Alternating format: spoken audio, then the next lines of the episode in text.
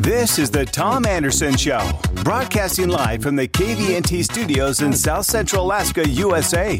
Live and local 7 to 9 a.m., Monday through Friday, right here on KVNT 1020 a.m. and 92.5 FM. Your best source for morning news, traffic, and weather. Streaming live online at tomandersonshow.com. Phone lines are open. Dial 907 357 5868. That's 357 5868. Politics and news from a guy who's made it happen.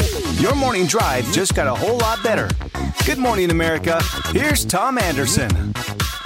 Well, good morning, everybody. Happy June 2nd, Thursday. And boy, do we have a lot to talk about today. We have a lot of la- uh, national news and Alaska news and local news and political news with candidates and the deadline yesterday at 5 p.m. And boy, about 10, 11, I think, incumbents not coming back.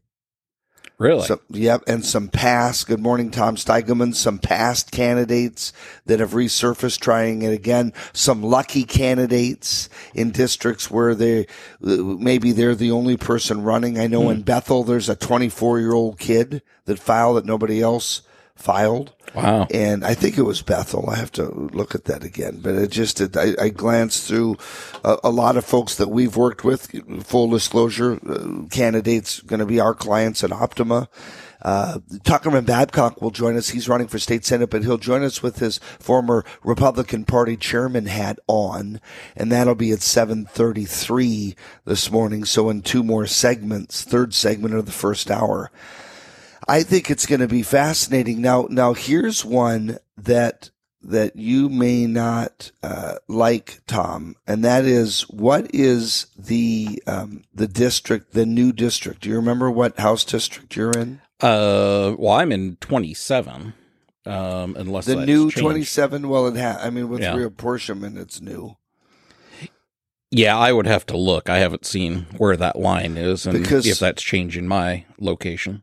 Yeah, because someone called me, and I don't know if it's true, but a friend called and said that, and I'm looking here that, uh, and I can't find it, that your incumbent isn't running again.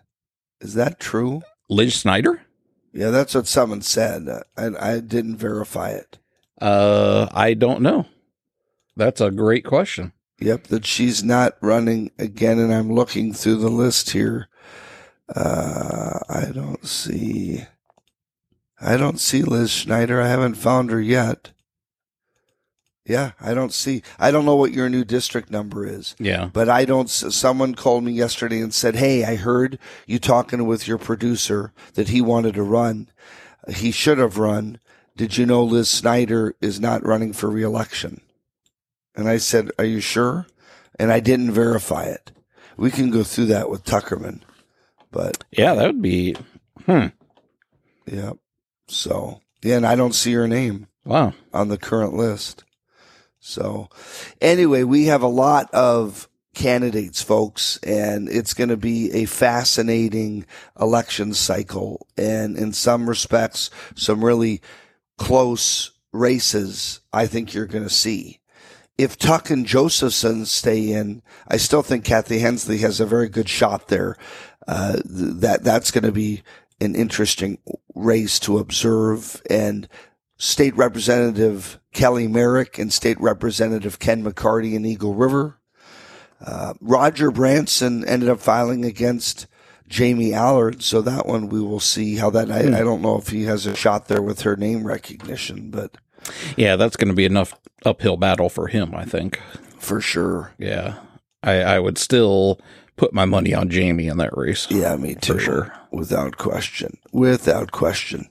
Well, let's talk about some national news. Canada, at least nearby neighbors, so it's it's national, but with, with a with a North American flair. Canada has decriminalized the possession of small amounts of opioids. You thought I was going to say cannabis, everybody? Yeah. methamphetamine, MDMA, cocaine, in the province of British Columbia. Oh, gosh. Yep. The new policy is going to run for three years, and the, it's going to try to help determine if you can destigmatize drugs, and that resulting destigmatization helps reduce them.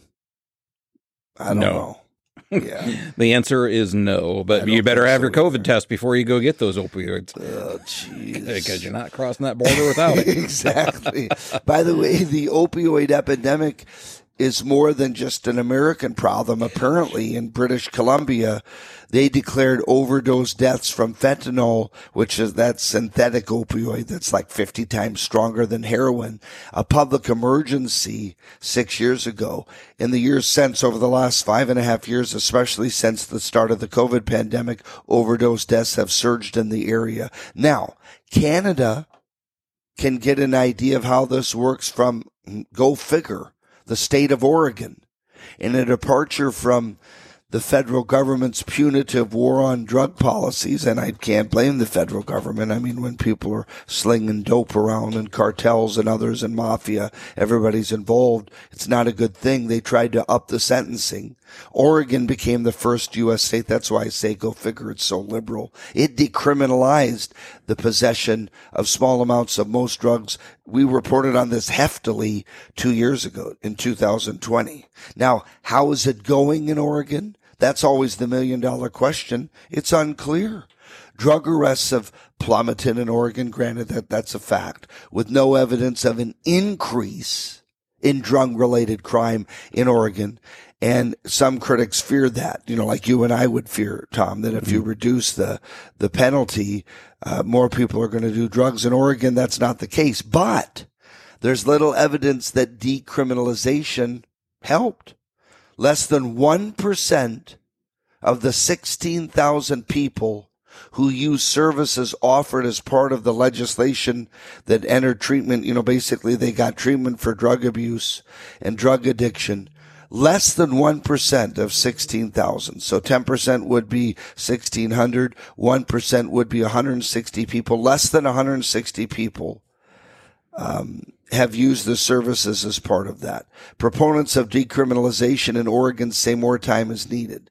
And I know that's going to happen in Canada too. And I know we saw this in Europe as well with legalization and heroin parks.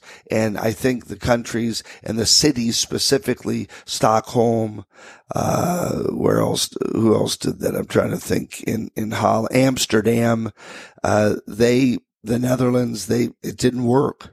So I don't know if it'll work in the Pacific Northwest now in British Columbia. Tom, do you think, I mean, they must be getting this idea from somewhere. They're not pulling the, it out of their butt. You know what I mean? I mean, I, I'm assuming they're intellectual as they assess other, other places and the physiology, the science of it. So I don't know. I mean, I, I'm like you. I viscerally knee jerk say no. But I mean, then with the Oregon data, you know, I don't. I just. I'm. I'm unsure if that works. If if legalizing at least a little amount of MDMA and coke and all that. I just don't know. We'll, we'll continue to monitor this. Stay with us. Happy Tuesday. 14 minutes after the hour. Good morning, Tom Anderson Show.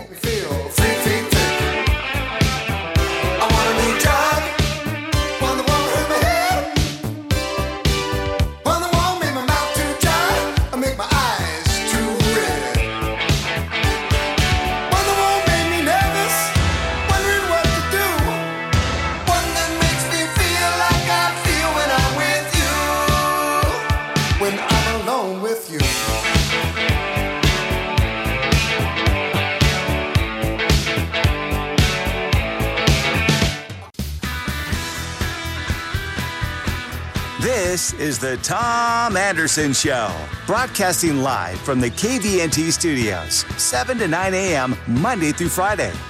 Well, we are back. Tom Anderson Show. Good morning. This hour brought to you by Pip Alaska. If you have printing needs from materials you want to mail or post on a wall or distribute, if you want stickers for your vehicle or indoor and exterior decor like on your your windows on your door entrance on a window where you can see in or out either way they do it all. Mike vanya pipalaska.com online. They're downtown anchorage and they're serving all of alaska. I encourage you to check them out should you need needs uh, printing needs or have them and want to look at their menu of services. Okay yesterday was a big day for johnny depp a seven person jury in the great state of Virginia reached a verdict in the defamation lawsuit. He sued his ex-wife Amber Heard She countersued him.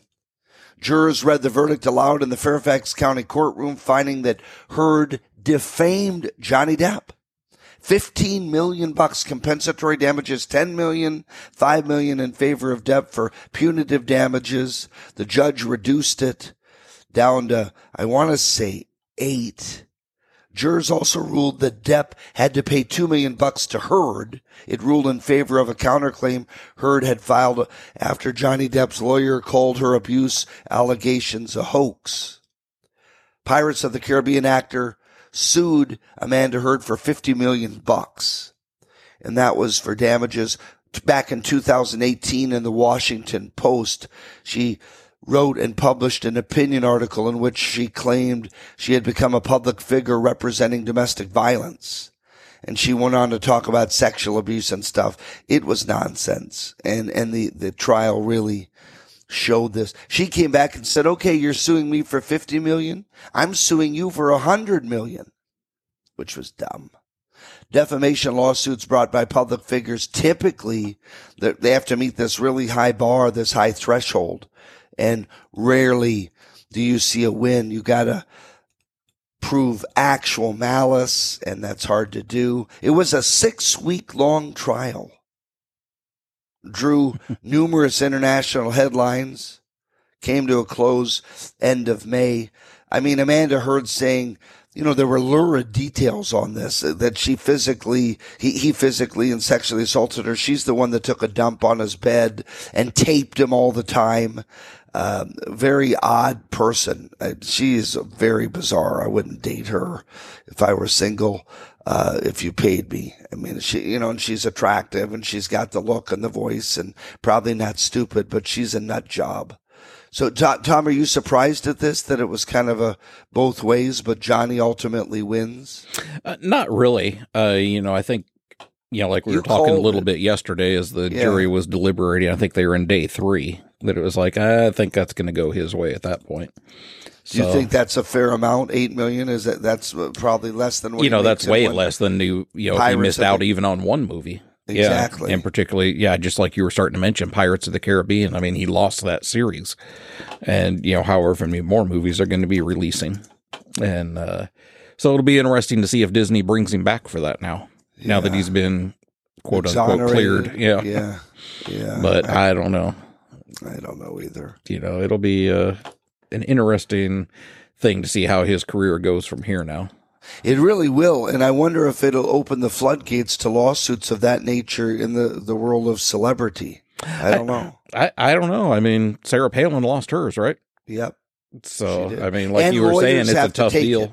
Lawyers have to take the case. Six weeks, probably months of preparation. Mm-hmm. And remember, they don't get typically in those types of cases, they don't get paid unless there's a win.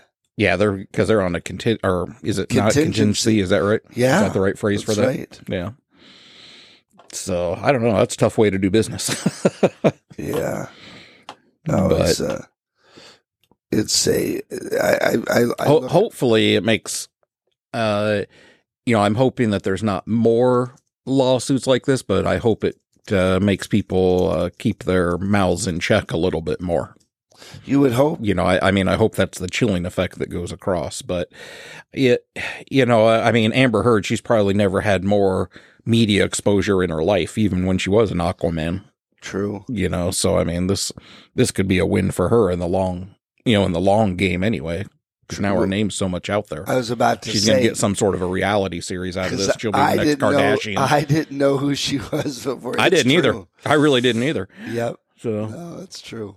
Hey, listen to this. Here's a fun story. We're going to get to Tuckerman Babcock, the former head of the Republican Party of Alaska, next segment. And we're going to go over for 30 minutes all the races and get his opinion on such. And we'll make a YouTube video of that because I think it'll be important to reflect on later. But here's one. Let, us not talk politics or, well, I, I was going to say let's not talk lawsuits. Forgive me. This is in the lawsuit realm the group that licenses Elvis Presley merch, merchandise, okay. Authentic Brands Group, ABG, they own Elvis Presley, basically the name and all the details with that. So they sent a cease and desist letter, actually many of them last month, to a number of Las Vegas chapels.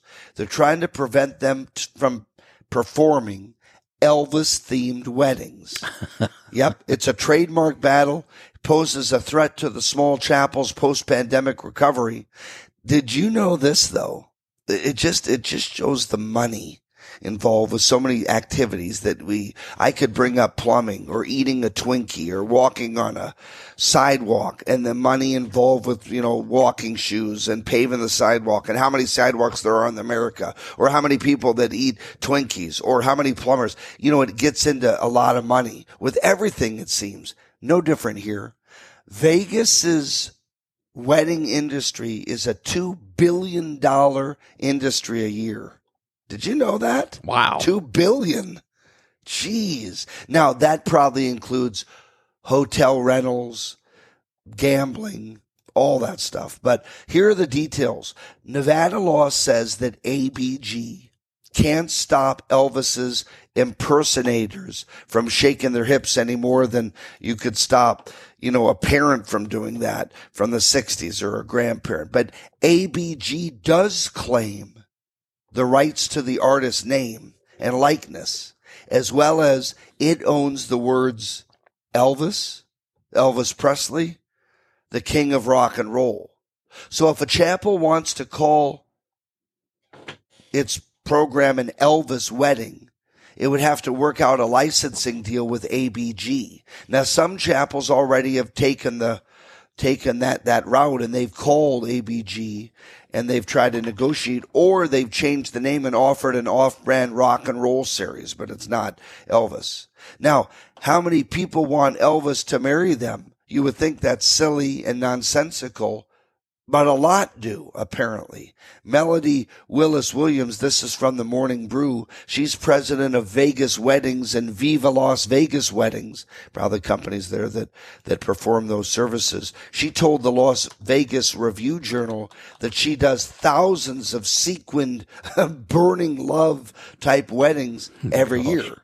Now, the zoom out is that ABG could be preparing for a resurgence of Elvis enthusiasm over the new uh, Baz Luhrmann biopic. You know, that movie's coming, Elvis. It's set to come out June 24th. I'm sure that's why they're doing it. Don't you agree, Tom? ABG oh, yeah. is going after all those chapels and anybody trying to use Elvis because the the huge movie's coming out on my late brother's birthday, June 24th. Thinking of you, Jim. And, and that is a, uh, you know, that's a big deal. So they're like, uh, hey, everybody, quit using Elvis. His name, his songs, any of that. You got to go through us. What a nightmare to own the rights of the Beatles, of Elvis, of of you know someone so big in stature and iconic that everybody is doing stuff with them. That would be a nightmare, dude. Trying to monitor that, trying to enforce someone doesn't infringe on your copyright, on your trademark, on your patent. That just would. That would suck. The other thing is, I can envision myself getting married in Vegas. And if it's a $2 billion industry, that means tens of thousands of people are getting married there every year. And that means it's not remarkable. It's not unique. So I would not choose that. And I, I know a lot of people that have got married in Vegas, so I'm not being mean to you. I just, that's not a place I would choose. Or if I did choose Las Vegas, which I love, it's near and dear to my heart, love going there. We go there at least once a year. I will tell you, it wouldn't be an Elvis wedding. I would get married in a, you know, in a hotel or something fun that nature. I guess yeah, because you'd be doing a like a uh, uh, what uh, I'm trying to think of the guy's name now. Hank Williams Jr. wedding. Yeah, yeah. You'd be doing something like country. that, right? Yeah. yeah. With my Eastern European wife. Yeah, I'm yeah. not sure. And Lila's like, really? No. I I tell you, it's Vegas. There are so many. It's a treasure trove of not just gambling and entertainment and sports now with, with the Raiders, but but there are so many things to do. Have you been there? I have just one time, yeah. and it was. Uh, you know, we went down there for a little over a week. Isn't it a blast? oh, it's a. I mean, there's so much stuff to see, so yeah. much stuff to do down there, and like Dude. you say, now that the sports are getting involved, now I have even more interest. Yeah, because you know, like I said, with the Raiders there, they got the hockey team and there. The weather and the yeah. food, you got to start going more, man. I do. Well, listen, we're going to come right back with Tuckerman Babcock, former chair of the Republican Party. Uh, do I need any help? No. No help wanted. Stay with us. Tom Anderson Show. Well, you could use a little help. Oh, no help wanted. Just call on me if you need a little help. Do you need any help? Do you need any help? I can handle this job all by myself.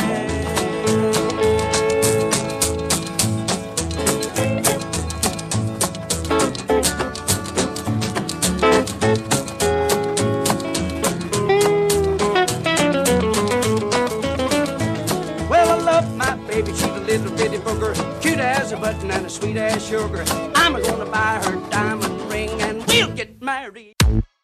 This is the Tom Anderson Show, broadcasting live from the KVNT studios in South Central Alaska, USA. Live and local 7 to 9 a.m., Monday through Friday, right here on KVNT 1020 AM and 92.5 FM. Your best source for morning news, traffic, and weather. Streaming live online at tomandersonshow.com. Phone lines are open. Dial 907 357 5868. That's 357 5868. Politics and news from a guy who's made it happen. Your morning drive just got a whole lot better. Good morning, America. Here's Tom Anderson.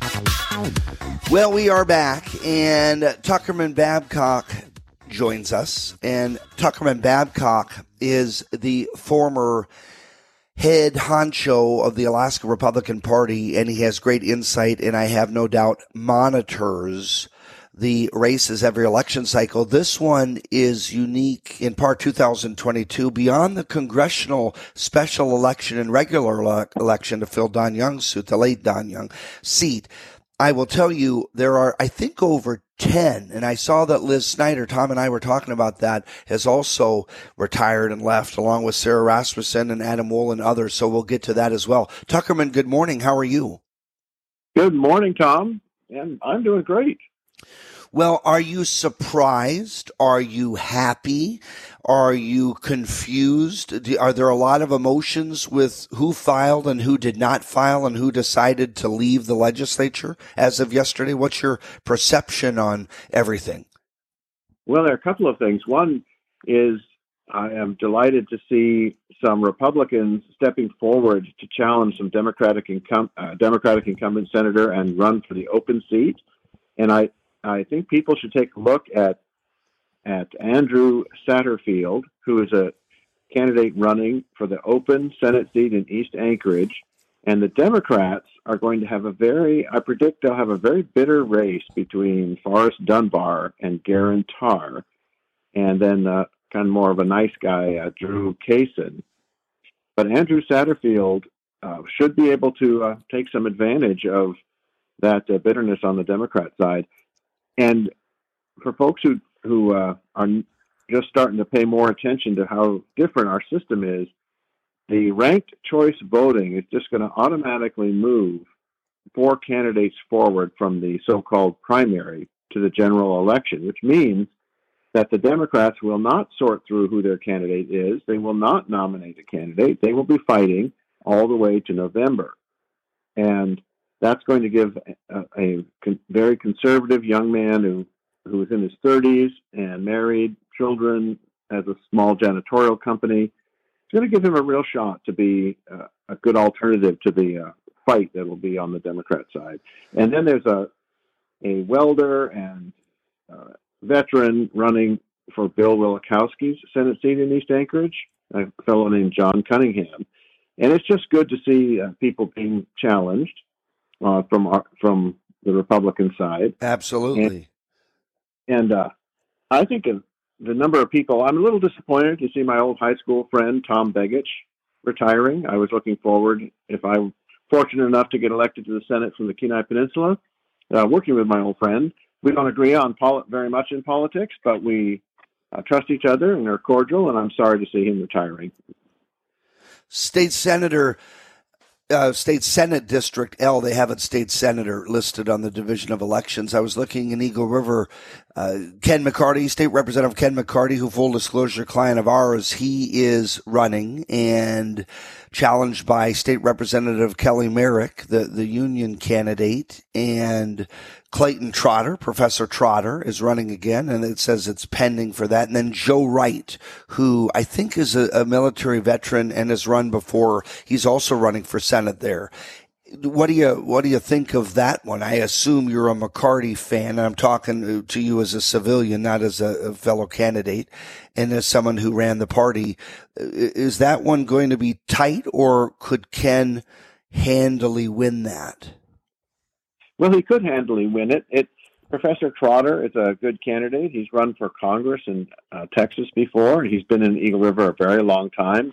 Mr. Wright has put in his time as the local district chairman of the Republican Party in Eagle River, and he's a, a bright, hardworking candidate. Uh, Ken McCarty, I would say, has the lead, and uh, uh Kelly Merrick, um, unfortunately, joined the Democrats in the last uh, go around with the state house. Sure. And, but I don't wait. I'm happy to see no Democrat file there. So it's four Republicans running, and I'd say Ken McCarty has the edge.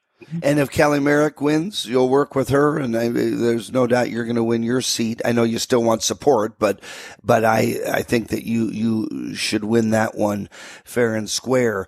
I look at Jim Cooper, who's run before against Shelley Hughes. I'm assuming that's that's hers to lose, and she's not going to lose, and uh, she'll be strong. Jim, Jim Cooper uh, trotted out to try to win. He got just under 30% of the vote. So I think uh, Shelley Hughes is in a great position to win again.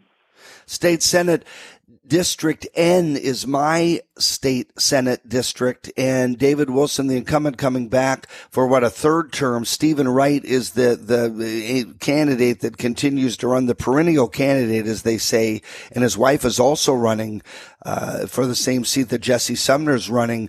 And I know a lot of people are going to say, "Who is Scott Clayton?" I know who he is because I encouraged him to run among other people. Scott is a he tell me a little a, bit about well let me tell you about him in his 30s i believe he's in his 30s he is a i met him a month ago and he is a dynamic intelligent happily married two little babies faith-based marine veteran uh, injured Marine veteran, and he's a, a, small businessman, and he has a lot of family uh, in in his church, in the Mormon Church, and in the veteran world, and in the hockey world. He's a hockey player, and he's a you know very smart, great looking guy. He he is look out. He is going to be very formidable.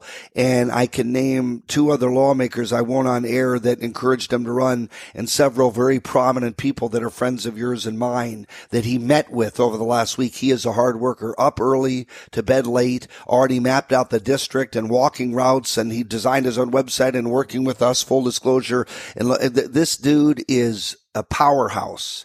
And uh, Dave and, and Steven better watch out. I'll just say that. And I mean that not because I'm working with him or I know him, because I know his background. He will be formidable and a good Republican.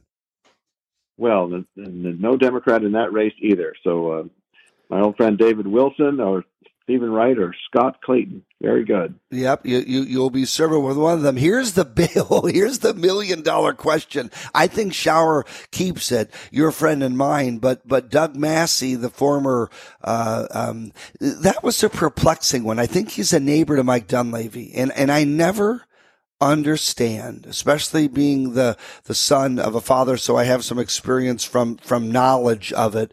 When, when you join the state troopers and you work your way up and, you know, you're, you're a trooper for so many years and, you know, there's a corporal and a sergeant and you earn your way and you earn your management skills and you hone those skills and winnow those skills and bonsai those skills. And then at some point you get selected to be a deputy director, director, or colonel but then sometimes out of the blue, a governor says, I'm not going to pick a trooper to be a colonel. Or in the case of Massie, I'm going to pick the union leader, a sergeant, just a sergeant. And God bless sergeants across the world.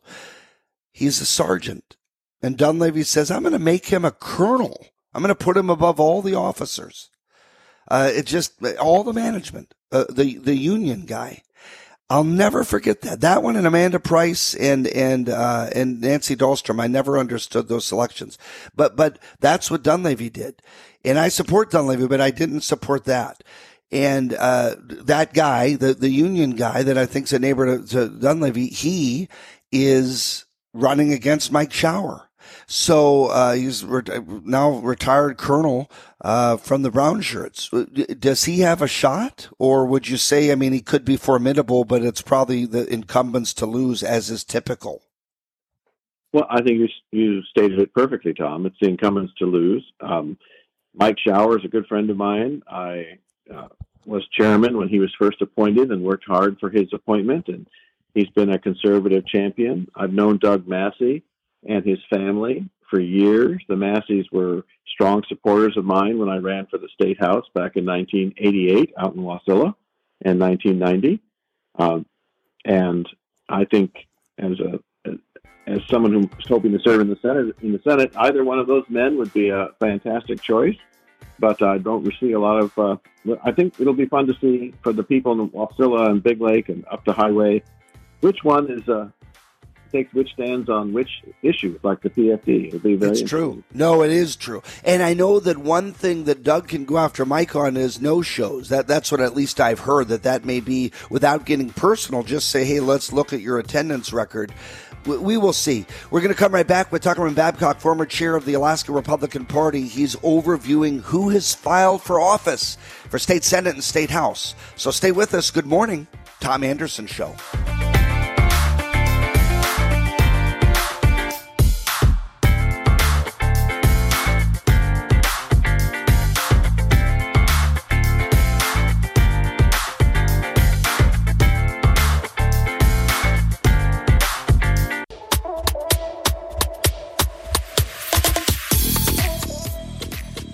This is the Tom Anderson Show, broadcasting live from the KVNT studios, 7 to 9 a.m., Monday through Friday.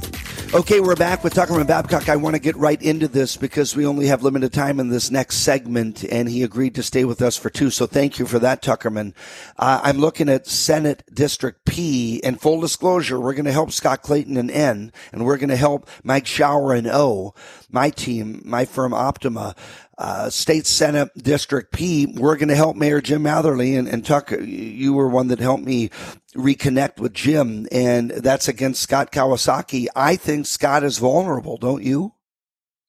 I think so too, and I think that the city of Fairbanks and the uh, military base there, uh, it leans Republican. Kawasaki's a really hard worker and pleasant personality. But he's on the wrong side of most issues. He's a strong Democrat in a Republican district, and the mayor of Fairbanks, Jim Matherly, has proven time and again he can win in Fairbanks and I'm delighted to see you working with him. He couldn't get a better firm than Optima. Well, you're very kind. We we've been blessed with a lot of folks hiring us. I'm excited to help Kathy Henslee and some others. There's a lot of good races out there that will will need some technicality as much as some experience. So let's bounce. Uh, we could go through all of the Senate races, but I want to bounce over. Uh, what do you think of? And, and Kevin McCabe brought her up to me. Um, is it is it Siobhan? Siobhan Meggett, and I think she is a, a long time veteran pilot, commercial pilot running against Dan Ortiz. Is that a, is that a possibility there? do you know much about that? She's in Wrangell, same place our friend Peggy Wilson ran from. Right, right. I think that Mr. Ortiz has been there and done very little for the city of Ketchikan, the borough, for Wrangell. And the district is Republican. He's the only non Republican to win in the last 25 years in that district. And it's not only uh, the pilot from Wrangell, it's also uh, a Republican who's on the borough assembly from Ketchikan, Jeremy Bynum. Okay. So with ranked choice voting, both the Wrangell candidate and the Ketchikan candidate will be looking to take advantage of the ranked choice. And if one of them comes in third and no one gets 50%, then most of their votes will be roll right over to the challenger. I think Mr. Ortiz is uh, looking at his last turn. Over in Sitka, which is a beautiful, speaking of troopers earlier, the, the law enforcement, the academy is there. I love Sitka on a sunny day, not necessarily on a rainy day, but Rebecca Himschoot, who I believe is on the city. I'm not alone on that, am I? Rebecca Himschoot running on the city council, Kenny Koffelstadt uh, running against her from Hoonah. I urged, I really did. I urged Dr. Richard Wien, the head of the state medical board and, and, retired surgeon to run again. You connected me to him four years ago and we became good friends. And he, he said maybe in 2024, but he has obligations in and out of state and, and just didn't have the time. But, but uh, I know from my research that taking Jonathan Kreiss-Tomkins seat, uh, Jonathan Kreiss-Tomkins, somewhat similar to a Scott Kawasaki, uh, in stature and, and intellect and, and hardworking, but Rebecca Himschoot, I haven't heard that of her. That, that, she isn't like a real firecracker. So I don't know if Kenny can beat her, but I, I hope we get someone good in, in, in District Two. Well, I don't know Himschoot. Uh, she's she's a really a Democrat uh, from Sitka. I know that much. But Kenny Skaflestad is a, a uh, Alaska native. He's Republican. He's former mayor of Hoonah. He's run a couple of times. He gets better and better and more familiar with the district. I think it's his year. I think Kenny is, uh, and of course, I like Dr. Richard Wien, but he's not running. And so Kenny Skaflestad's uh, going to be a good candidate. Yeah, good choice. I should reach out to him. Looking down the list, uh, could Ben Vincent in Kodiak defeat Louise Stutes? I would sure like to see her gone. Well, I, I don't really. Or Kodiak. Him at all to know about the chances there. Uh, when I was party chairman and Louise Stutes uh, joined the Democrats, the party uh, censored her and authorized us to, as a party, to help defeat her, which we did with a, we tried, but she beat us fair and square, and then she got reelected, and uh, it'd be interesting to see how that campaign goes. But sure. I couldn't predict. Well, and if you're in, you'll work with her. And I mean, politics versus personality. You, right? You've taught me that. You, have taught me that uh, you you can still be cordial to somebody even if they're opposite side and you disagree with them. You just brought that up with Tom Begich. How about Gillham, your your buddy Ron, and this Justin Ruffridge? I mean, that's just pure. Uh, competition, fair and square, someone can file, correct? Doesn't mean Justin will win, but he has the right to run. Certainly he does. And uh, Ron Gillham has been through some tough battles, and I think he lost four years ago to Senator Micciche by 76 votes, and then he won the the Republican primary, and then he won the general election by big margins. And I think he'll be a tough person to beat. But Justin Ruffridge is a very hard worker, and it'll be interesting to see if the uh, local Republican Party, District 7, gets involved and endorses one over the other. I see that Craig Johnson is coming back. Craig's wife is the general manager of, of uh, Alaska's news source channel. I think she still is. Uh, Nancy, uh, Channel 2. And Craig, I don't know what Craig did other, I know he was an aide with Lisa. I don't know what his job was pre legislature. I actually don't know that. Uh, is, is, that one? Is it is it his to lose in that one against Sue Levy, Carolyn Storm, and uh, Mikkel Insalaco? Mike Insalaco. Uh, Insalaco. Uh, okay, thank you. Well, it and, says uh, Mikkel. It looks like he's a Rus- R- Rusky or a or a Ukrainian. That's. you have a way of putting things down. Sorry, catch me. Few people can do.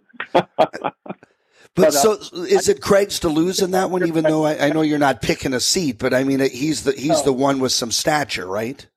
Absolutely, Craig Johnson would bring a lot of uh, gravitas to the legislature when he wins, and and bring some memory of how things are done through good and bad times. And I, I look forward to serving with Craig Johnson. Ross Bieling is back. Julie Coulombe, full disclosure, we're likely going to work with her. Walt Featherly is back, and Jennifer is at Sohn.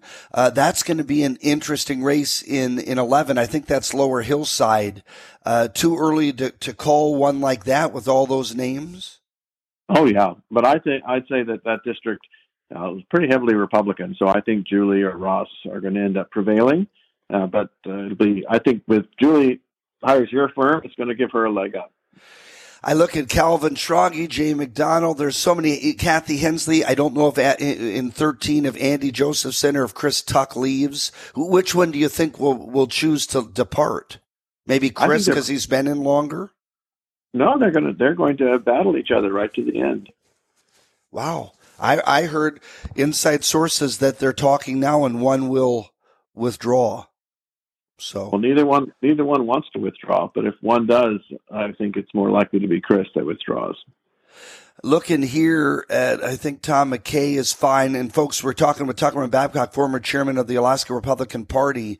Uh, Liz Vasquez is back. Our dear friend Liz Vasquez, uh, state rep, state district 16, uh, Joel McKinney, uh, Rick Beck, Becks and Jennifer Armstrong, Democrat. I, I don't know, man. It, could this be the year Liz comes back? Could she be Joel McKinney? Well, anyone can win. The district is uh, pretty heavily Democrat at the moment, but but uh, it's going to be an interesting year. It should be with President Biden leading the Democrats to defeat across the United States. It seems likely that uh, it's the best year for a Republican to give that a shot. It's one of those races. A little, you know, Matt Claman waited until the very last minute, and then he bounced over to the state senate in a kind of quixotic challenge to Mia Costello, who's definitely favored to win. And what he did was he waited to the very end and then passed the baton to his neighbor, Miss Armstrong. And it's, you know, why not let people know what your plan is and let people who want to run run? Why try to hand pick your successor? You mean like Liz Snyder? Liz, that's Tom Steigelman, our producer, who you just talked to when you called in. Tom lives in the Anchorage Baptist Temple area where he attends. He was considering running. Liz Snyder, right at the end, doesn't file. By the way, we're almost out of time with Tuckerman. Harriet Drummond and Zach Fields. Uh, Would Harriet have the, the lead there? um, that's just going to be a real Donnybrook for Democrats. There's no Republican running there, so that'll be a no holds barred battle right to November. And uh, it's really two different ways of uh, Democrat politics. They're both 100% on the left, but Harriet Drummond is uh, is firm and works behind the scenes and solid. And Zach Fields is a big showboater. And I know I'm speaking a little freely, but it, it'll be interesting to see who downtown Anchorage thinks better represents that. There are so many other seats we can get to. Let's talk about this in coming weeks as this unfolds. Tuckerman, always a pleasure. Good luck to you over the summer and Godspeed. Thank you, Tom. And everyone at tuckermanbabcock.com. And my phone number is 394 4910. Awesome. Thank you. Fut- likely future state senator. And we've been waiting for that. Next, it'll be governor, we hope, or U.S. Senate. Thank you, Tuckerman. We're going to come right back. Stay with us. Tom Anderson Show.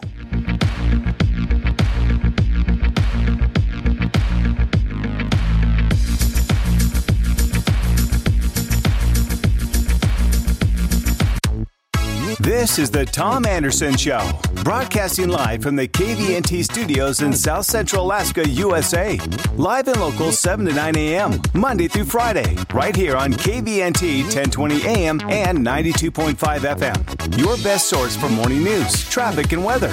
Streaming live online at tomandersonshow.com. Phone lines are open. Dial 907 357 5868. That's 357 5868. Politics and news from a guy who's made it happen. Your morning drive just got a whole lot better. Good morning, America. Here's Tom Anderson. Hey, we're back, everybody. Six minutes after the hour, second hour of the program. I'm going to give you our phone number here at the Tom Anderson Show, KVNT's Tom Anderson Show with Tom Steigelman, Mr. East Anchorage. And hey, payout at the pay out at the pump, brother. When is that coming back? You are Mr. Payout. You're Mr. Mr. Bojangles. When, when Yeah. will it start? Um, you know, we have some new uh, episodes that are currently being edited, and uh, we'll be out again probably in July. Uh, I don't think we have time to film any new episodes in June, um, but we'll be out in July down at uh, most likely at Bonifacial down there over, yeah, in East Anchorage on uh, Northern Lights, or not Northern Lights, uh, Boniface and DeBarr. Awesome. Forgive me here. I'm typing in podcast. Tom Anderson talks to Mr. East Anchorage. Mr. East Tom Anchorage, Ste- yeah. Steigelman's, we just talked Makes- off air. Steigelman's like, stop doing that. Yeah, I know because it makes me feel like I need Onion to now. I got to get in shape because I feel like it's a bodybuilder title. Okay, we'll switch it to Mr. Hamburger Haven. I, there you go. I like that. Or Mister, uh, how about Mexican pizza? We talked about the Oh, shortage man. yesterday, so I w- ran out and got some one. goofy guy bought 180 Taco Bell Mexican Mexican pizzas. That was not me. They look delicious though, and out of the blue, I'm starving by the way in the afternoon, and I get a text, and I'm like, "Who the hell sent me a Taco Bell pizza photo?" and then I looked and said, "Wait, this isn't a stock image; it's a real one from Anchorage." Tom Steigelman, Mystery Anchorage. That's right. He, he sends that to me. How was it? It looked delicious. Oh, it's fantastic. Serious. Yeah. Yeah, I was over there for lunch, and uh, Oh, a buddy of mine ran over there real quick to get a quick bite to eat, and uh, you know, typical Taco Bell stuff, processed pretty quick as well. So, But let me ask you, d- did it have, I don't mind beans, but I Mm-hmm. prefer not in pizza. I could eat them if needed. I know that's the uh, Hispanic methodology for some of those uh, taco pizzas and such. That said, can you get one without beans? I'm sure you could ask for that. Just They'd probably make cheese it and, for you. yeah, meat and oh yum.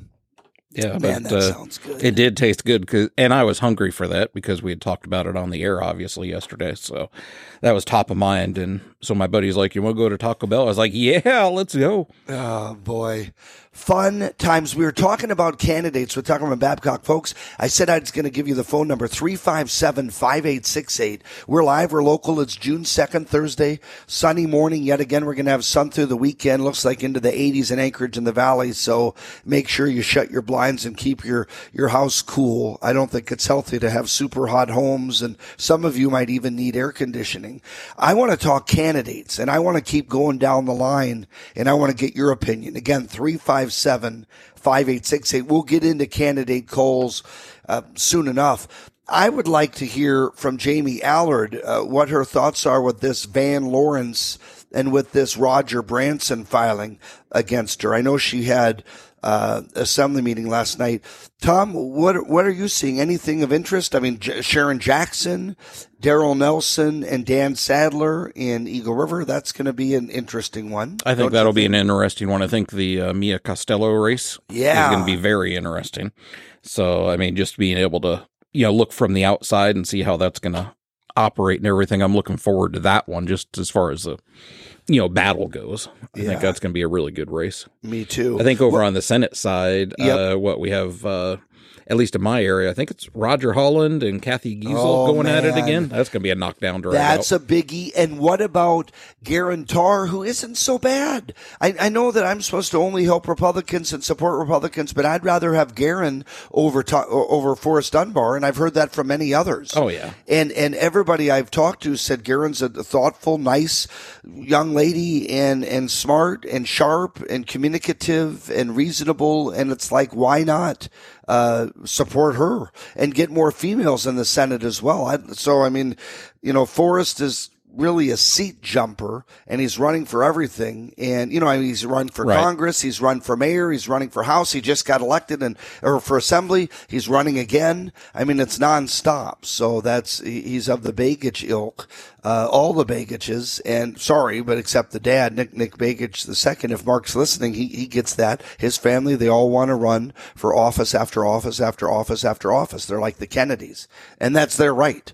But i mean some people question that and say hey enough's enough uh, let, let gives uh, other people a shot. Tom Begich know- maybe thought that, but then Nick Begich pops in. you know what particularly bothers me and not so much that people are seeking a higher office and that's fine but Sure. when they're constantly Seat running when they're when they're serving Yep. you Yeah. know i mean you know finish out your term on the anchorage assembly first The you know before you go and I you know get I, I get the lag and i you know i get the strategy behind seats. it yeah Sure. You know, and I understand that, but uh, I just find that as an irritant of you know if they're constantly going, it's like, well, you know, then they're definitely in it for themselves. Yeah. Yeah, it's true. And I, I, Jesse Sumner here running. Uh, Steve Menard's back. Remember Steve Menard? It says he was denied. So no current POFD on file. So it's Jessica Wright, who's a Republican, against Jesse Sumner, against Rachel Allen, who's also, boy, that's, that'll be an interesting race. I, I, Sumner's a friend. I hope he works with us. I've already written to him. We, we helped him in past endeavors, private sector and, uh, you know, with, with political. There will be a ton of races and I just, I eat this up and I love it. And I, it, not just because of Optima and my firm and my day job, but I really do love the campaigning process. And don't you? I mean, you you're not involved in it directly, other than in radio where you take ad money and ads and play them. But aren't you interested in it? You've always seemed to be a branding type of guy. Oh, I think so. I mean, going out there You're creating the message. I'm Mr. East Anchorage, apparently. That's right. Tom's gonna cut my, my Tom's like, you say that one more time and I'm gonna hang up on your ass. That's right. And I'll just Oh, take over man. the last 45 minutes of the show here. we're, we're back. No, but I, I'm telling you, there are there are races. Jim Matherly, and think about that one. Mayor Jim Matherly never lost a race. He was he was in the council of their assembly, and then and then you've got uh, Scott Kawasaki who took out Pete Kelly for Senate. These guys, neither one has ever lost, and both nice, both smart, both very knowledgeable of their districts, both well liked. That'll be a formidable race with with an almost even Republican to Democrat pairing, and then nonpartisans. Serious, and we're going to help Matherly. He he called me last week. I, I like him, and I, we helped him uh, on his uh, on his mayoral race. He, he had Catherine uh-huh. Dodge running against him, and he had never worked with an ad agency. And then he said, "Hey, I think I might need help." And that was a tough race, but he blew her out of the water, and we were happy to be part of that. Also, Kevin McKinley, he did file. He's hmm. running for Adam Wool's seat, the, the bar owner up in Fairbanks who's running for Congress. Hey, folks, call in 357 5868. We're going to be at the YMCA reporting live. Stay with us. Tom Anderson Show.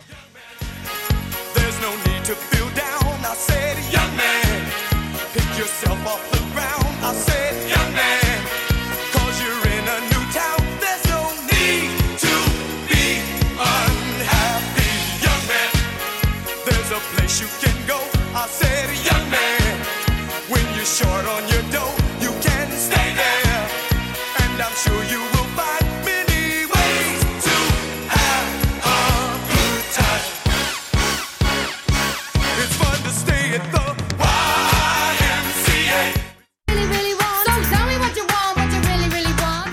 This is the Tom Anderson Show, broadcasting live from the KVNT studios, 7 to 9 a.m., Monday through Friday. Oh, who doesn't need a little? Forgot their name. Spice Spice Girls, I was going to say. I almost said a different name. Eh, On a Thursday morning, my favorite day to get people ready to rock and roll for the weekend. Are you going to do anything exciting? I asked you before, but I just want to remind the people who follow your life hour by hour. hour by hour, minute by minute. Yeah, I'm going to go down uh, actually to uh, tomorrow once we're done with the show. I'm going to jump in the car, drive down there. Uh, got some recording to do uh, with one of our new shows that we have, uh, well, on all of our stations, including KVNT, our Dose of Hope radio program. So we're going to record some new shows for that. And then, uh, you know, I'll probably, since I'm so close to the rivers, I'll find one and go. Uh, uh, you know, see if I can catch a couple of fish or something, and then uh, got to head back. Uh, be back for Saturday. I have to a TV shoot I need to direct, and so I'll be doing that. And I can't wait to get your report on Monday on the traffic Yeah. and, and uh, how populated and, and what's going on, not just with tourism, but with fishermen and anglers and such in Soldotna and that area. You know, KAFC, the Christian, Mm-hmm. the Christian station, y- you can hear KAFC in Soldotna enough. I hear Soldotna ads for like hamburger joints and different services. Oh, yeah. So you, so that's just a huge, how does that work that it goes that far? Well, for KAFC, our tower site is uh, in Bear Valley down in South Anchorage, and so we're about uh, you know the elevation on that I think is sixteen or eighteen hundred feet, and we just have enough wattage uh, coming out of KAFC that it reaches uh, you know one of those last hilltops right before you get to Homer. I mean, it's listenable that far down on the peninsula, and then you can hear it up past Talkeetna. Wow. So, I mean, it's a it's a pretty powerful signal. I, you know, with a couple of factors. I mean, we have a lot of wattage, and you know, we're up really, really high. I think we have the highest tower site in town. So, the, and that's a, and for FM radio, it's you know, it's all about the height. You know, it's the higher you can get, the better your signal is going to be. And so that far, so like if someone, not that you're asking me to talk about this, but I will, like a like a congressional race or Right. the U.S. Senate race, Tshibaka and Murkowski and these other folks, or or gubernatorial, a, a Walker, a Gara, a, a Dunleavy, uh, Charlie Yeah. Pierce from the Kenai. I mean, it, it's a no brainer. They would go to KFC because you're talking about Kenai Peninsula, Anchorage, and Matsu. Yeah, exactly. I mean, it's got a huge coverage area. So, I mean, it's a, a, a you know really good choice for something like that. That's for sure. If I'm looking at the public file, well, this is public information federally, wh- who's running ads on KFC for Congress? I, I assume Begich and Palin and Gross. Yeah, we got the regulars. Gross. Yeah, the regulars are on there right now. Stephen Wright's running. You know, some ads right now too, and uh, getting a little name recognition built up. for state senate. Um, for uh, uh, yeah, I think it is. Is it a state he- senate or is it a congressional side? Well, he's. I thought Yeah. Stephen Wright was uh, running for the same seat that um, that Scott Clayton and David Wilson are. They may be a different uh, Stephen, Stephen Wright. Wright. Yeah, Yeah. but uh, yeah. So you know, it's uh, people can check that out and see, and you know, and I may be getting those confused a little bit because some of those candidates, like they'll only be on KVNT and not on KAFC, and vice versa. Yeah. Uh, you know, based on their strategies and those kind of things. When we talk about a public file, so how does that work? There's a lot of work involved, uh, not just on this show. If someone calls in, like Tuckerman didn't call in as a candidate, he called in as a former party chair, but, Mm-hmm. but you still have to mark that a candidate called in. But it's even more complicated. There's a matrix and there's a labyrinth of paperwork and, and, and disclosures. If someone wants to put an ad on our station, KVNT politically, or on KFC, your, your Christian station, or on, on TV or any of those things that, that you, CBI Media runs, how does that work? They have to do an NAB form and they have to have the ad and pay in advance and then you mark it down? Yeah, every yep, every candidate. To be fair, we make everybody pay in advance, so that's uh, you know nothing out of the ordinary Yep, for that, and all everybody radio stations do. Yep. uh, because uh, campaigns are temporary things, and if the guy loses, there's no way to correct. Yeah, uh, no, collect, TV you does. know? we do that in digital. Yeah. There's no way if they lose and don't pay right you're and the- screwed. yeah and there are certain disclosures you have to make uh, you know if we get even a phone call you know from a candidate's campaign that says hey i need to know what your rates are i've got to file that and uh, you know make that a public disclosure so people know that uh, uh, you know Tom Joe- Anderson and Joe, Optima Joe Cole. Smith was out there uh, Yeah. sniffing around for rates because he's running. Tom Anderson from Optima Public Relations called on behalf of Mr. East Anchorage. Yeah, exactly. Running for town sheriff. Right. That is exactly right. So And so you get and and so literally with the congressional the the, the it's a it's a mixed blessing in that 48 candidates if even 20% 9 of them or 10 of them call you you can make revenue but it's a pain in the ass for all the paperwork isn't it? And that that's just congress Right, there's yeah. U.S. Senate, there's governor, there's all the state House and Senate races in Anchorage in that area. Maybe Kenai if they want to do KFC, and then there's the assembly races and the mayor's race and the issues and the PACs. Oh man! So anybody in radio, they're earning their money. It sounds like in the administrative side of things. Yeah, and there's deadlines. Like you know, when we uh, get a contract from a candidate, uh, we have 24 hours. Uh, you know, when 24 hours from the time we make the agreement to post that in our public file, and uh, that comes back to bite you at license renewal time. But uh, hey, you know what? Uh, Kevin McCabe's on the line. If you want to jump Perfect. Yeah, State Representative Kevin McCabe, I just reached out to by text. And Kevin, we were talking about the process of when you place an ad on the radio and all the political paperwork. Let's get into, we, we just heard from Tuckerman Babcock last segment. Uh, I want to get into it with you as well. We were going down the list. There are some huge races, my friend. Let's talk about you first, State Representative Kevin McCabe. Who, who do you have challenging you now with the deadline over? Well, I have um, uh, two people from up north, uh, Willow, which is not you know my current area, so it's an area I'm going to have to explore. One of them is Doyle Holmes, who has been a Matsu assemblyman before, I guess. Um, owns the, I think he owns the um, um, hardware store or something up there in Willow. A guy named Joe Griffin, who is uh, a retired well driller, and uh, first foray into politics. I think he's 75 years old. Nice guy. I've met him before. Um, and then there is a Democrat nurse um, on kind of on the south end of my district, off of KGB Road, out there by Knickknack Mud Shack Road, and um, I, I know nothing about her.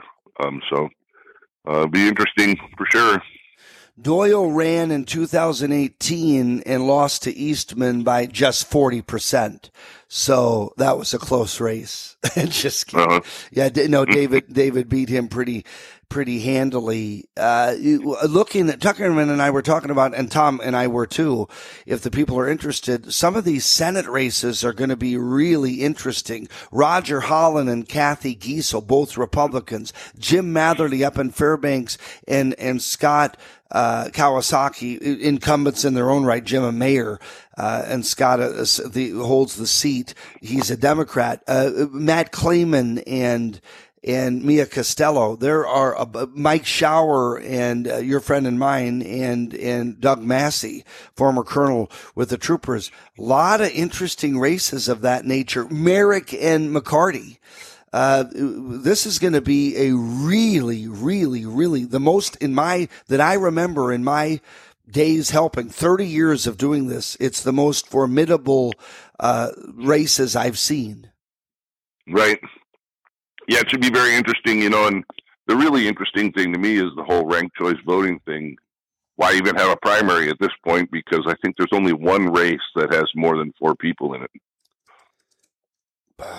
So, you know, I mean, why go through the expense of having a primary? It's kind of weird, right? Yeah, no, totally. And and you know, Chris Tuck and Josephson, and then Henslee jumping in. I think Henslee has a shot. Uh, Dan Saddler in Eagle River and Sharon Jackson, both former lawmakers, both former state reps. Uh, you know, I Branson challenging Jamie Allard. Some, some of these I'm not as concerned with. Uh, Jesse Sumner, your friend and mine, jumped in there. Scott Clayton, your acquaintance and my acquaintance, knew. Right. He jumped in there uh, against Wilson. Uh, th- there's just there's going to be a ton of them. Uh, Eastman, pretty easy win for him, correct? Kurka didn't jump Um, you know, in. I don't, I don't know. A lot depends on uh, new his new district, um, and also on his uh, antics in the last. Uh, antics is the wrong word, but his performance in the last uh, month of this uh, this segment of the 32nd leg- legislature. So um, we'll see. I, there are a number of people that are not happy with his votes on the budget and on concurrence and that sort of thing, but um, not not to take anything away from David, but uh, um, it'll be interesting to see how the voters react to that. Yeah, no, it was my question. You're just giving. I mean, you could say no, he's going to win fair and square. He's God's gift. I mean, that no, no candidate is that. And I like to hear the positives and negatives. His name recognition and momentum, and and I mean, he beat Jesse Sumner, who I thought Jesse would win. I mean, Jesse's uh, very prominent, wealthy, you know, well liked Christian family patriot. I thought, oh, Jesse's going to win that one, and he didn't. So D- David, uh, you know, has his own great credentials. That that will be. I think it's his to lose. Uh, some of the other seats, uh, I I don't foresee. Um, uh, Shelley Hughes having a problem. We're going to come right back. Uh, Kevin McCabe joining us talking about candidates, and we will keep him on if any of you want to call in as well during the interview. 357 5868. Stay with us. Tom Anderson Show.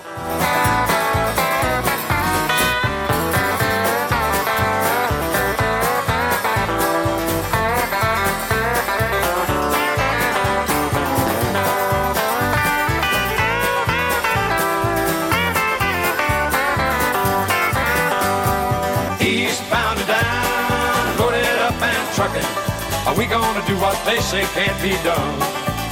We've got a long way to go and a short time to get there. I'm eastbound up, watch our bandit run. Old Smokey's got them ears on, he's hot on your trail. And he ain't gonna rest till you're in jail. So you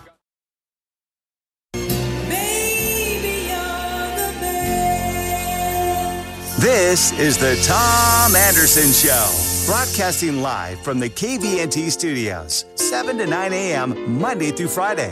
Oh, I love this song. Nobody does it better. The Kevin McCabe story, the Tom Steigelman story. Let me vomit here in the studio. Okay, welcome back. State Representative Kevin McCabe joins us, who sometimes wonders, are we friends or is this guy an antagonist? No, we love Kevin. We're talking about races and we're not, and not ethnic races. We're talking about political races and what's going on across the state. There are some interesting, I saw a report from Jeff Landfield on, was it a Bethel House seat? Uh, Kevin, that where some 24 year old file and he's the only one he's going to win? Is that the Um, one? yeah, is that uh, C.J. McCormick? Yeah, con- I- that, I and think. I think that that is that is uh, Tiffany Zulkosky's old seat. Yep, Conrad Um, McCormick, CJ, registered Democrat, Bethel, and yeah, Yep. she she left and he ran and nobody else ran. He's going to win. Yeah, Must be nice. Yeah, I know, crazy, right? Brand brand new guy, as far as I know. I have I know nothing about him. So And then what about jo- is it Josiah? Pa- Pa- so he doesn't have an opponent either. District forty, and that's what that's Kotzebue, uh, Barrow, that all that area, Noorvik, that that northernmost Um, district. yes, that's the northernmost district, and uh, Josiah actually lives in uh, Barrow, Utqiagvik. Yeah, I and don't know why they changed I the name. there's- I like Barrow. Go ahead. Yeah, I know, right? Well, it's still Point Barrow on the map, Yeah. but the city. My dad was is stationed there. Remember, as a trooper, first Oh, yeah, trooper right. stationed there ever in in the, in the Huh. late fifties, early sixties, and certainly only Yeah. white guy at the time, other than transient scientists and, and military. And he um, he remembers good and bad moments there when the heater went off and it's forty Yeah. below. But Point Barrow in that area, Neil Foster. I mean, I don't think Tyler Ivanoff has a shot. The Foster family. It's kind of like the. I don't know. Who knows? Yeah, I don't know. He came within 40 votes of beating him last time. Did he? Oh wow! came really close. That's why. That's why you saw the uh, maneuvering on the PFD in the last minutes, where um, you know Neil knew it wasn't going to pass, but he had to get up and vote for it and say. I mean, he had to give himself cover politically because uh, he almost lost that seat because of his votes on the PFD last time. And then there's Angela Fitch Fowler. Fitch. I love that. That's the old Fitch running against Mike Cronk, your buddy. I assume it's Cronk's to lose. I mean, that doesn't mean don't, you know, everybody should support him, donate to him, yada, yada. But I would assume that, that she's going to have an uphill battle. And he did such a good job. Why would the, why would the district fire him? Right. Yeah, he's. Uh, I think he's very well thought of. You know, retired teacher, has the education background, and he's also a hunter and a trapper and a fisherman, and very tied in. You know, one of the things that's kind of cool about him that I didn't know is he is still, I think, the 21st highest scoring high school basketball player in Oh, U.S. history. right. Higher, higher even than LeBron, I think. Jeez. I know, right? It's crazy. By the way, So- my buddy Kevin McKinley running. I think he has a very good shot in District 35 without Wool there. Yeah, yeah, I hope so. Yeah, another Carrick, one- I think Oh, go ahead. that's uh, that's Wool's staffer, I think, right? Yep, I think so. Yep, and so we don't. Yeah, I'm sure he'll help and endorse. But uh, what else? The, the other one we're, we're talking with State Representative Kevin McCabe from Matsoon. We've talked to him a couple times. He's my go-to for some of these seats when we're talking about uh, who, what, where, and especially when there are tight races. Rauscher's going to win, no problem, against Elijah Hayes, Haas out of Valdez, I presume. Jesse Sumner, that's an interesting one. Rachel Allen, Jessica Wright, both Republicans, and then Steve Menard, uh, Linda Menard's son. Uh, he was denied uh, his application, so it's Je- our buddy Jesse against Jessica Wright and against Rachel Allen. I assume the more the better for him because it ju- you know what I mean when you when you have one standout I'm assuming I don't know I mean on the science of that on the data analysis of that what do you think Yeah, with, with I don't know. I- choice? You know, I've talked to Rachel Allen is a young mother. Um, husband is a uh, airplane mechanic, and she's a I think a dental hygienist. A really nice, nice, friendly girl. Um, and uh, first foray into politics. So it'll be interesting to see how she does against uh, you know, Jessica Wright has been involved with Stephen Wright's campaign for a couple of years, and Oh, that's right. I just remembered. I've been I'm saying that name, Jessica Wright, Jessica Wright, Jessica Wright. I apologize, Stephen. That that is Stephen's wife, and I talked about her the other day, where I said I don't know her, but I know that she's. I've heard she's smart and active in the community. I brain fart. I just realized that that is Stephen's wife. Sorry, I should Right. have alluded to that. Uh, and so I've never met her, but but she's sharp, correct? And she's no, she's no wallflower. I assume she's going to get out there and work it. Yep. Good. Hey, we, And- we do have. Steve. Oh, go ahead. Yeah, I, I know. I don't know much about Steve Menard. Um, you know, other than the the news reports, and I think he was on the assembly or something. But uh, I, I do know that I think I think one of them is going to. The word is one of them is going to pull out. I'm not sure which one that because they don't want to run against Jesse. So Yeah. Yeah, no, I could, I could see. I don't think either has a chance, probably. Uh, and Scott Clayton against David Wilson, don't rule him out. I'm telling you, folks, Right. don't rule Scott. He is a firecracker. He's a spitfire. He's moving it. He's d- done so much already in the last week in research and planning. Wait and see. You see a youngster there.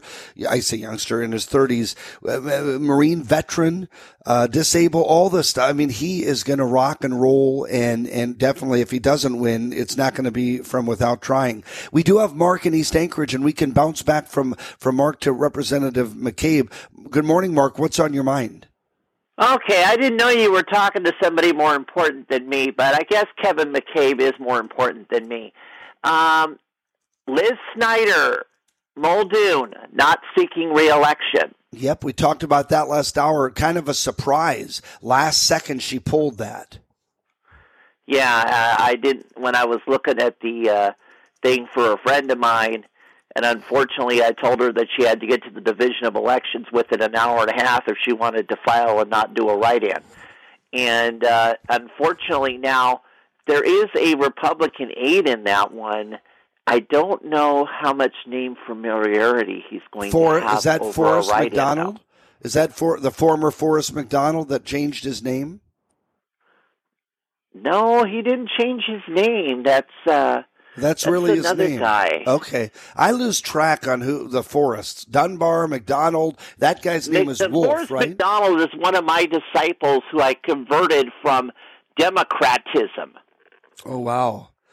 Well, this Mark, what I would love to do is in the future give us a buzz, and we can go through what races you think good, bad, ugly, either tomorrow or in coming weeks. Because I want to. Well, I can tell you all of them are going till November because there's no the, all the state legislative races have no less than uh, have have no more than uh, have Exactly. all all have four. So they them. all move So on. all they all go to the general election according to the rules. Oh man, no, that's what Kevin was talking about too. It will be interesting. Mark, thanks for the call. All right, go back to. Kevin because apparently Kevin's uh, Kevin's more important than Yeah, me. so- no, nobody's more important than our callers. That's Marky Mark in East Anchorage. So back to Kevin.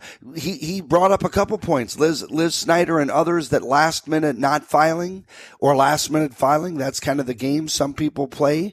And then the other thing he brought up is mm, pretty much all the seats have just four, so they all move on. So the primary is meaningless. Uh, w- Would you Right. say that that will come into play when it comes to marketing?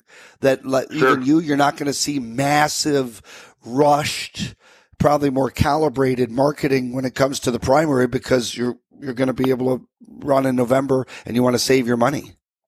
Yep, I believe that's uh, that's how it's going to play out. You probably won't see much of. Uh, uh, well, uh, you know what? Really, you will see the candidates that really want to work it, that want to um, work for their constituents, because they'll be the ones going to all the community council meetings and all the meetings that they can, even though it's not, even though they know that they're going on to November, they'll still want to, um, you know, meet people before the primary. So Totally.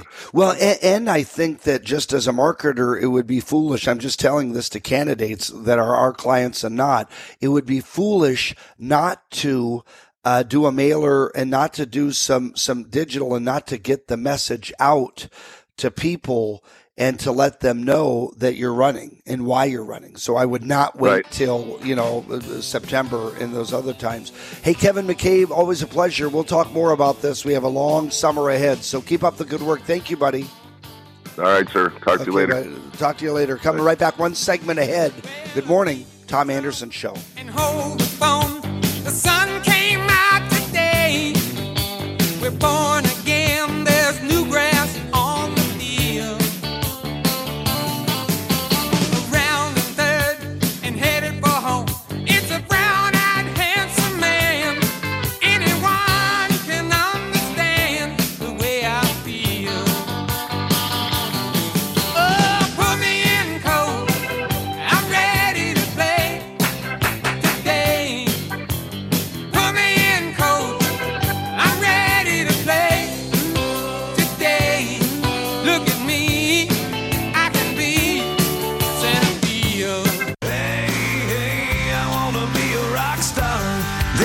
is the Tom Anderson Show, broadcasting live from the KVNT studios, 7 to 9 a.m., Monday through Friday.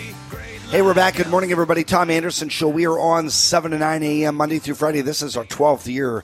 We love you guys, and we love the fact that we can bring you morning news, rush hour news from Matsuda Anchorage online at tomandersonshow.com. I encourage you to subscribe to our YouTube channel. We talked about the state of black Americans with the professor, Professor Allen, yesterday. That video is already up. Tom Anderson Show YouTube. Subscribe to that. I encourage you. We'll have a lot more videos coming with political interviews and issue interviews and topics forthcoming. So that's something. And then like KVNT's and Tom Anderson Show Facebook page for all sorts of fun and newsworthy and update and breaking news content.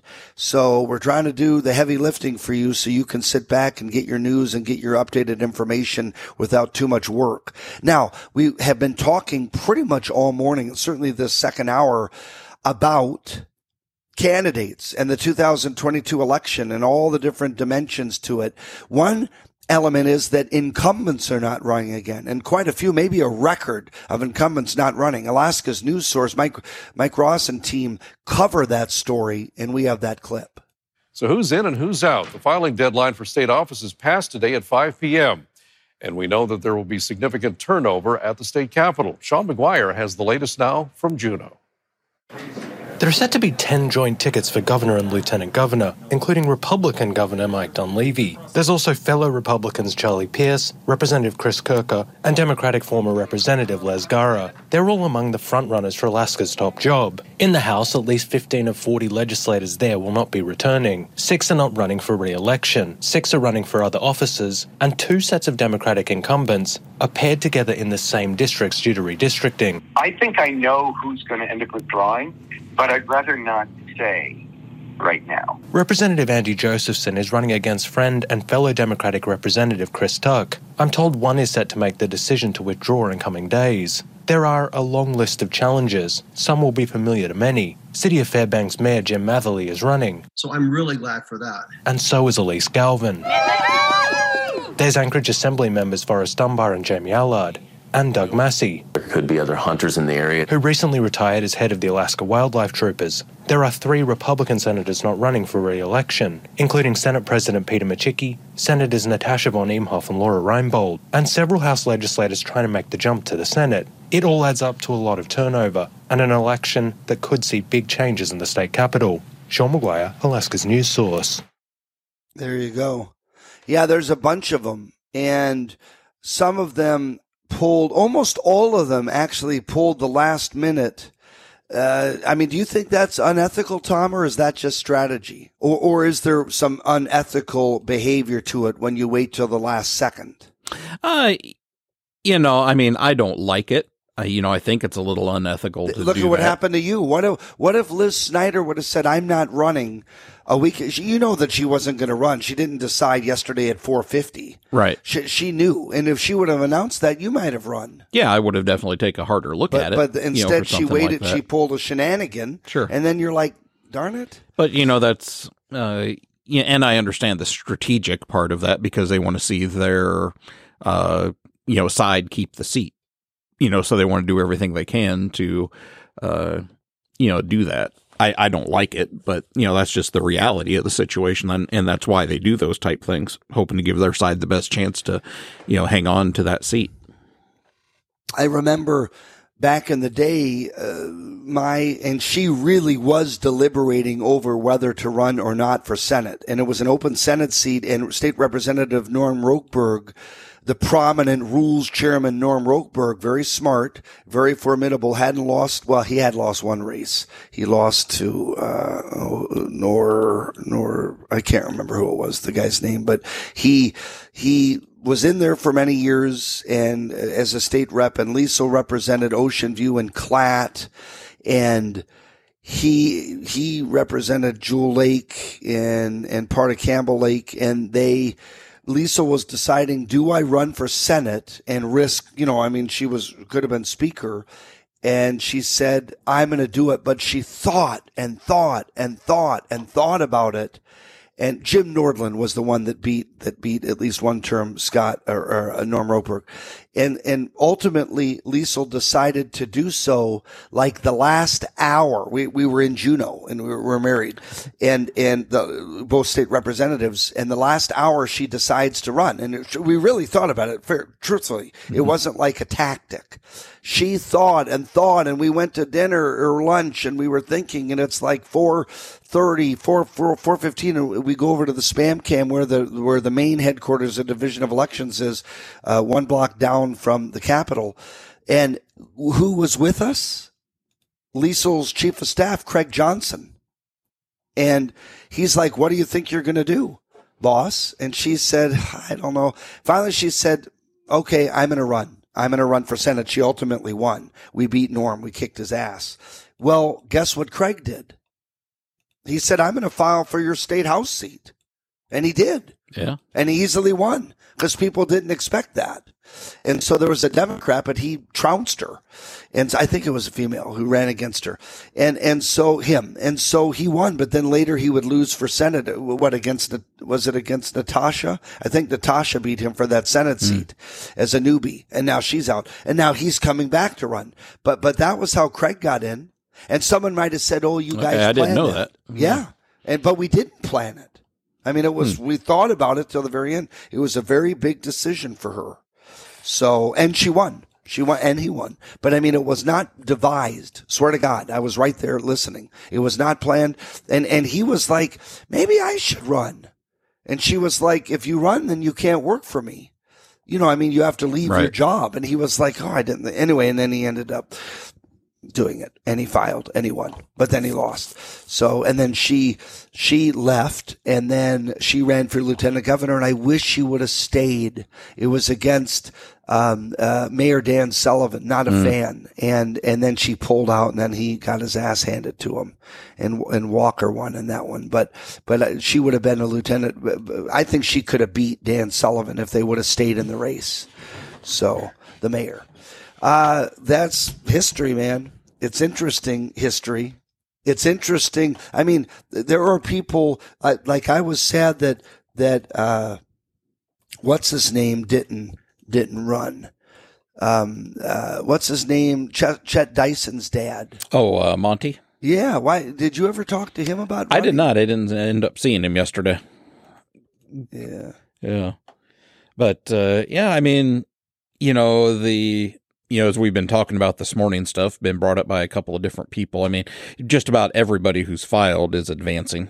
Yep. You know, to uh, November. So, you know, we're going to be hearing about these names for a long time. But uh, you know, I think Mark, uh, you know, dropped, uh, you know, and just mentioned on their, uh, you know, write-in possibilities.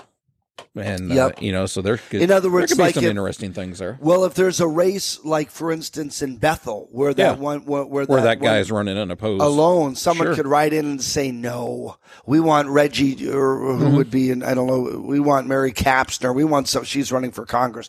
But I mean, there are other people that you could write in, and, and Yeah, as long as their name's not hard to spell. Yeah, yeah, that's the, The Steigelmans and the Murkowskis of the world and the Willikowskis.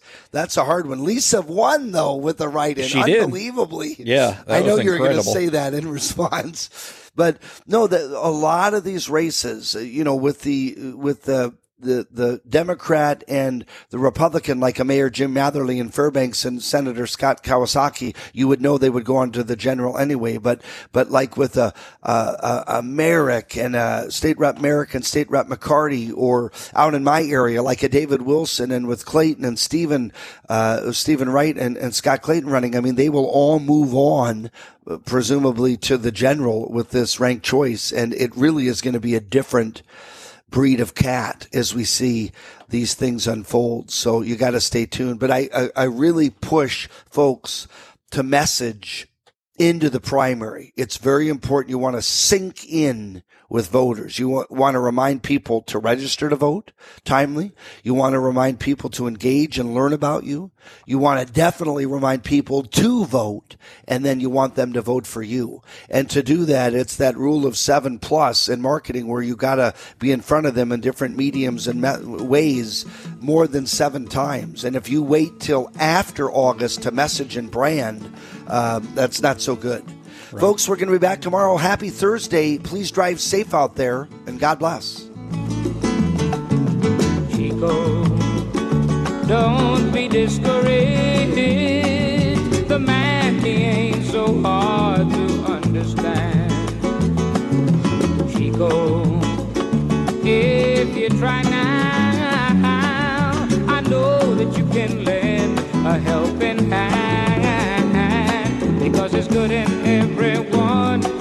and a new day has begun. You can see the morning sun if you try. And I know things will be better. Oh, yes, they will for Chico and the man. Yes, they will.